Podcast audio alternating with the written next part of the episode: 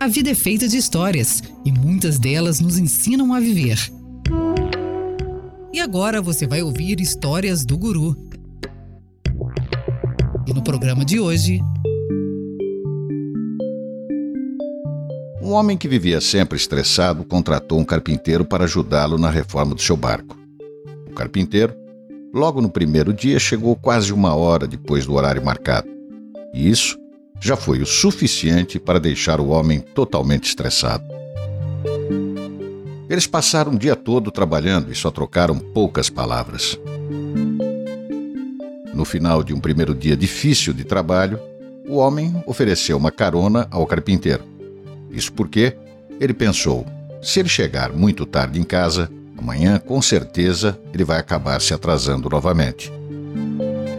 No caminho, o carpinteiro falou que o atraso daquele dia só aconteceu porque logo cedo ele foi levar o seu filho mais novo no hospital, onde ele faz hemodiálise, e quando terminaram, ele foi sair com a sua antiga caminhonete que se recusou a dar partida. E eles tiveram que voltar de ônibus para casa.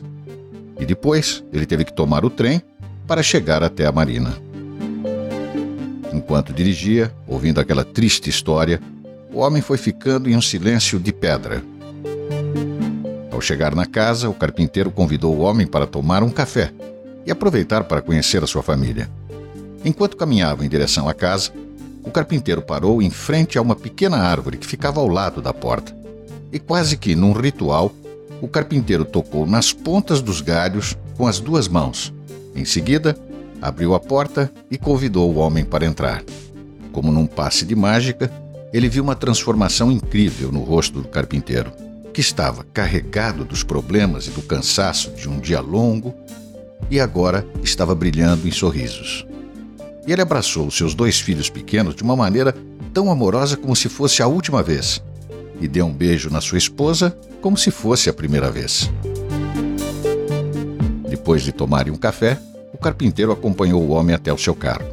Mas antes, quando passaram pela pequena árvore, o homem não resistiu sua curiosidade e perguntou: o que você tinha feito antes de entrar na sua casa? Ah, você se refere a essa minha árvore dos problemas? respondeu ele. Eu sei que eu não posso deixar de ter problemas no trabalho, na rua, na vida. Mas uma coisa é certa: problemas não pertencem à minha casa, à minha esposa e muito menos aos meus filhos.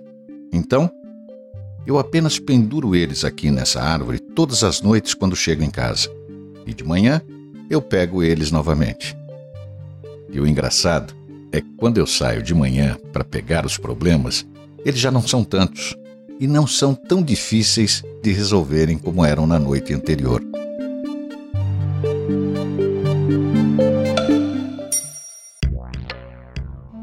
Você acabou de ouvir Histórias do Guru, apresentado por Walter Bonásio.